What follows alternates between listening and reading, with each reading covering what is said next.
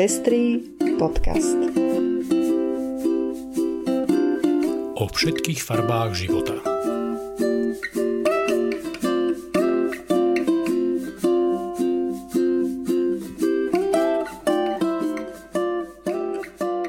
Vítame vás pri 23. vydaní Pestrých správ. Elliot Page hovorí otvorene o svojej transrodovej identite – Európsky súd v Štrasburgu nariadil štátom zaoberať sa žalobou klimaaktivistov. Rusko porušilo dohovor, keď neochránilo LGBTI ľudí na podujatí Deň Coming Out. Nemeckí metodisti sa opatrne otvárajú možnosti požehnávania párov rovnakého pohľavia. Holandská vláda sa ospravedlnila transrodovým ľuďom za nútené sterilizácie a ponúka im odškodné. Toxická maskulinita v Indii je stále problém. To sú témy, ktoré si všimneme v nasledujúcich minútach. Ja som Lucia Plaváková. A ja som Ondrej Prostredník. Nájdete nás aj na portáli Patreon. Ďakujeme všetkým, ktorí nás už cez tento portál podporili. Ak nás chcete podporiť aj vy, pri šírení osvety v oblasti ľudských práv a ochrany menšín nájdete si náš profil na patreon.com. Srdečná vďaka a príjemné počúvanie. Page, predtým známy ako Ellen Page, prehovoril otvorene o svojej transrodovej a nebinárnej identite. Elliot patrí medzi známych hercov Hollywoodu, ktorý bol za herecký výkon vo filme Juno nominovaný na Oscara. Aktuálne hrá v seriáli The Umbrella Academy. Svetu sa zdôveril v otvorenom liste, v ktorom napísal, že sa chce podeliť s tým, že je trans, na oslovene preferuje zámena on, oni a jeho meno je Elliot. Cítim sa šťastný, že to môžem napísať. Byť na tomto mieste, na toto miesto v mojom živote. Ani nedokážem vyjadriť, aký úžasný je to pocit, keď konečne milujem to, kým som dostatočne na to, aby som mohol rozvíjať svoje autentické ja, napísal vo svojom liste. Elietovi patrí veľká vďaka za to, že sa rozhodol otvorene o svojej identite hovoriť. Práve takéto životné príbehy vo významnej miere prispievajú k spoločenskej zmene. Eliot má aj odkaz pre všetkých transrodových ľudí, ktorí každodenne zažívajú obťažovanie, nenávisť k sebe samému a hrozby násilia. Ja vás vidím, milujem vás a spravím všetko pre zmenu tohto sveta k lepšiemu. V poslednej dobe najmä v anglosaskej spoločnosti prebieha aj ostrá spoločenská diskusia, v ktorej ľudia s transfobnými názormi vytvárajú o sebe dojem obetí a, vytvára, a tvrdia, že sú rušení spoločnosťou. Čo je veľa, to je veľa. Vy nie ste rušení. Vy ubližujete ľuďom. Ja som jeden z nich a my nebudeme ticho, keď čelíme vašim útokom, odkázal im Eliot. Európsky súd pre ľudské práva v Štrasburgu rozhodol, že vlády 33 priemyselne vyspelých krajín musia reagovať na žalobu, ktorú podalo 6 mladých klimatických aktivistov v septembri tohto roku. Riešenie žaloby má podľa súdu prioritu, pretože ide o dôležitú a naliehavú vec – je to prelomové rozhodnutie, ktoré by malo viesť k tomu, že vlády budú musieť niesť zodpovednosť za príliš pomalé znižovanie emisí skleníkových plynov.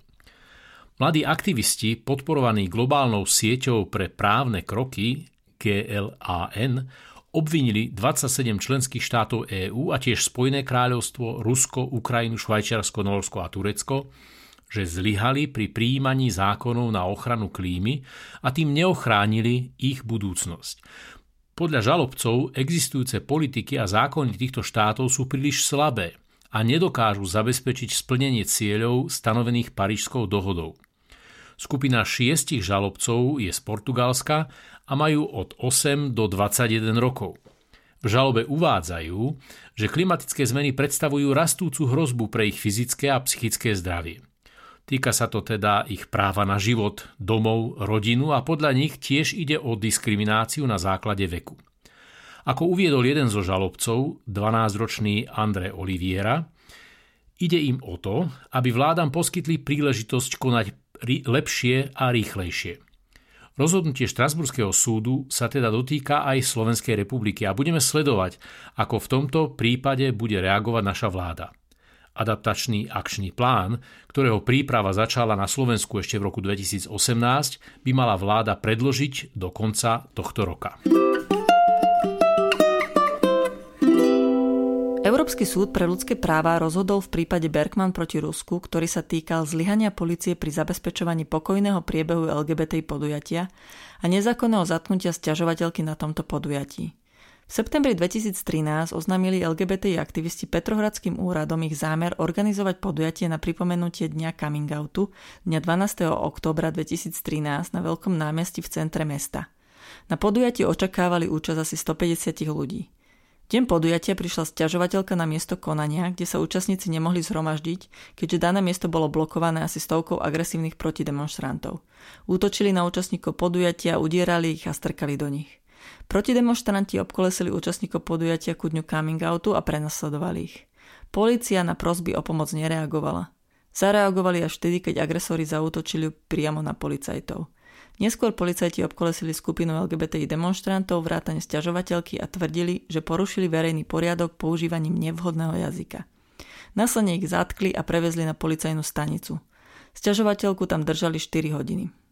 Sťažovateľka následne iniciovala žalobu, ktorej namietala zákonnosť zatknutia a zadržiavania na policajnej stanici. Zároveň tvrdila, že ruské autority zlyhali pri zabezpečovaní bezpečnosti účastníkov a účastníčiek podujatia. Na ruských súdoch sa však ničoho nedomohla.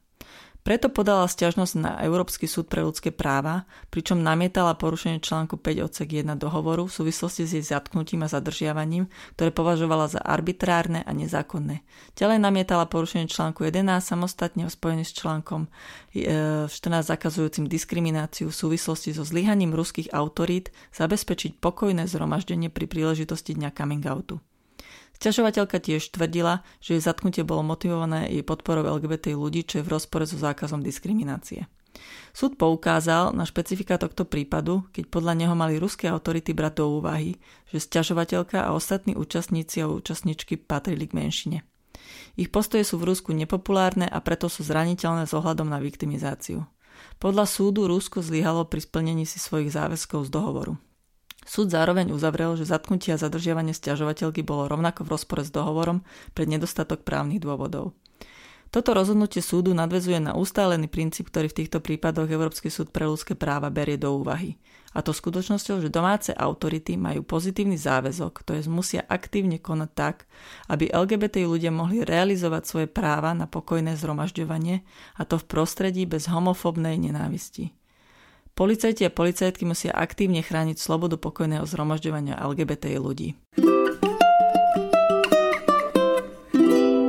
Kým všetky tradičné tzv. krajinské protestantské cirkvy v Nemecku už schválili požehnávanie párov rovnakého pohľavia, ako sme o tom informovali aj v minulom vydaní Pestrých správ, v tzv. slobodných evangelikálnych cirkvách je situácia zložitejšia.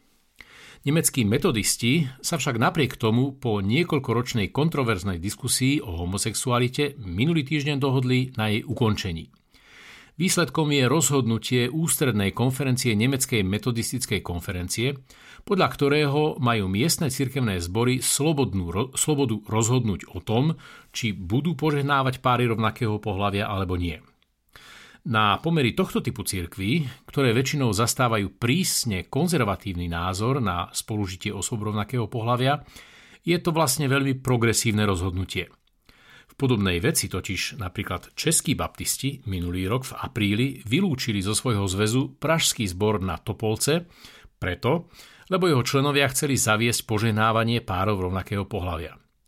Rozhodnutie, ktorým nemeckí metodisti vytvorili priestor pre rozmanitosť postojov v tejto téme, je však časovo obmedzené a aktuálne riešenie prehodnotí ich ústredný orgán opäť o rok. Dočasne tak boli z platného poriadku metodistickej cirkvi odstránené pasáže, ktoré obsahovali negatívne vyjadrenia k téme homosexuality a zakazovali liturgické poženávanie párov rovnakého pohľavia. Podobne ako v mnohých iných cirkvách, Neznamená toto riešenie povinnosť, ale možnosť a duchovní cirkvi majú právo žiadosti homosexuálneho páru vyhovieť alebo odmietnúť a pár odkázať na niekoho iného.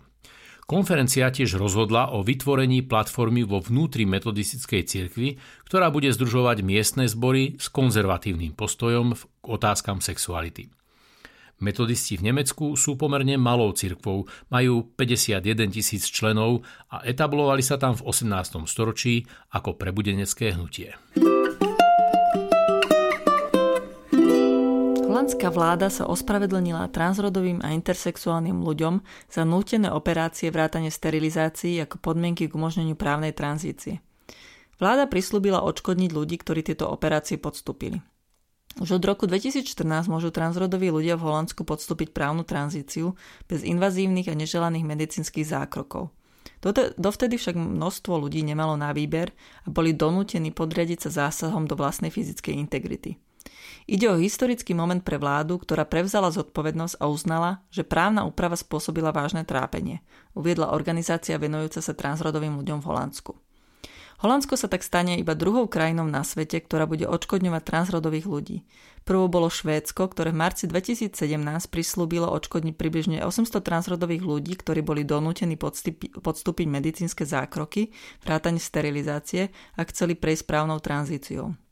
Švédsky parlament schválil tento návrh o rok neskôr a výška odškodnenia bola stanovená na 225 tisíc švedských korún, čo je približne 21 tisíc eur pre každú osobu.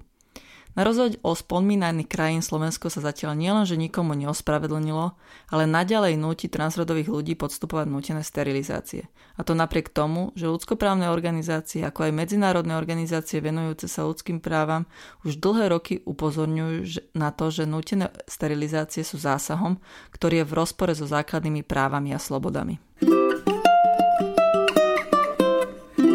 Znásilnenia a vraždy žien v Indii neprestávajú šokovať svetovú verejnosť. Napriek protestom a iniciatívam sa však pozitívne zmeny dostavujú len pomaly. Podľa odborníkov z oblasti sociálnej práce je dôvodom to, že toxická maskulinita sa v tamojšej spoločnosti stále predstavuje mladým mužom ako vzor. Toto poznanie pramení z dlhoročnej práce jedného z centier pre obete násilia v indickej metropole Mumbai. Centrum úzko spolupracuje s miestnou klinikou a ženám po ošetrení ponúka psychologickú pomoc. Podľa štatistík dochádza v Indii každých 16 minút k, nás, k znásilneniu ženy alebo dievčaťa, čo je 88 obetí za deň. V decembri 2012 svet, ale aj mnohých ľudí v Indii šokoval prípad, keď v autobuse viacerí muži znásilnili a ťažko zranili študentku, ktorá neskôr následkom podľahla.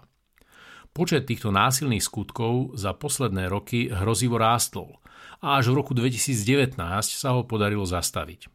Znásilnenie v manželstve podľa inických zákonov nie je trestným činom. Výnimkou sú prípady, ak má manželka menej ako 15 rokov. Štatistikou nezachytených prípadov je však oveľa viac.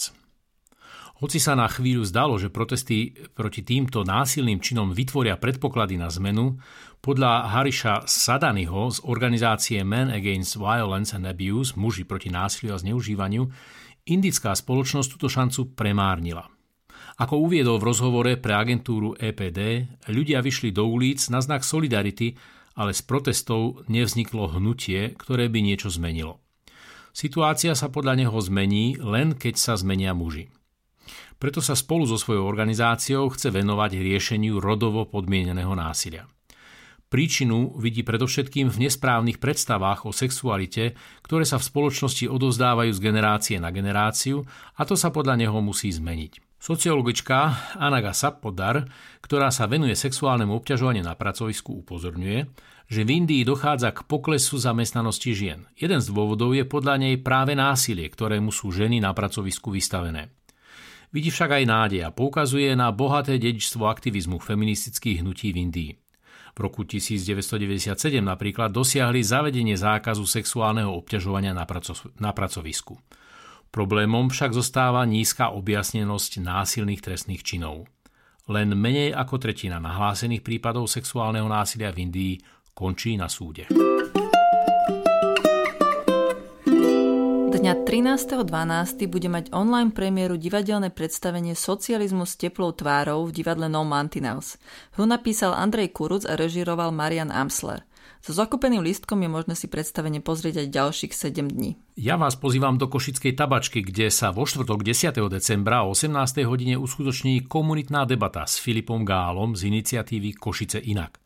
Filip, ktorý stojí za iniciatívou Košice inak, sa snaží prostredníctvom diskusí priblížiť občanom témy, ktoré sú v meste práve aktuálne. Cieľom jeho aktivity je sprostredkovať komunikáciu občanov s kompetentnými a zvýšiť tým informovanosť a participáciu občanov na veciach verejných. Debata bude prístupná aj na facebookovej stránke tabačky prostredníctvom livestreamu. A to už je všetko z 23. vydania Pestrých správ. Tešíme sa do počutia o týždeň.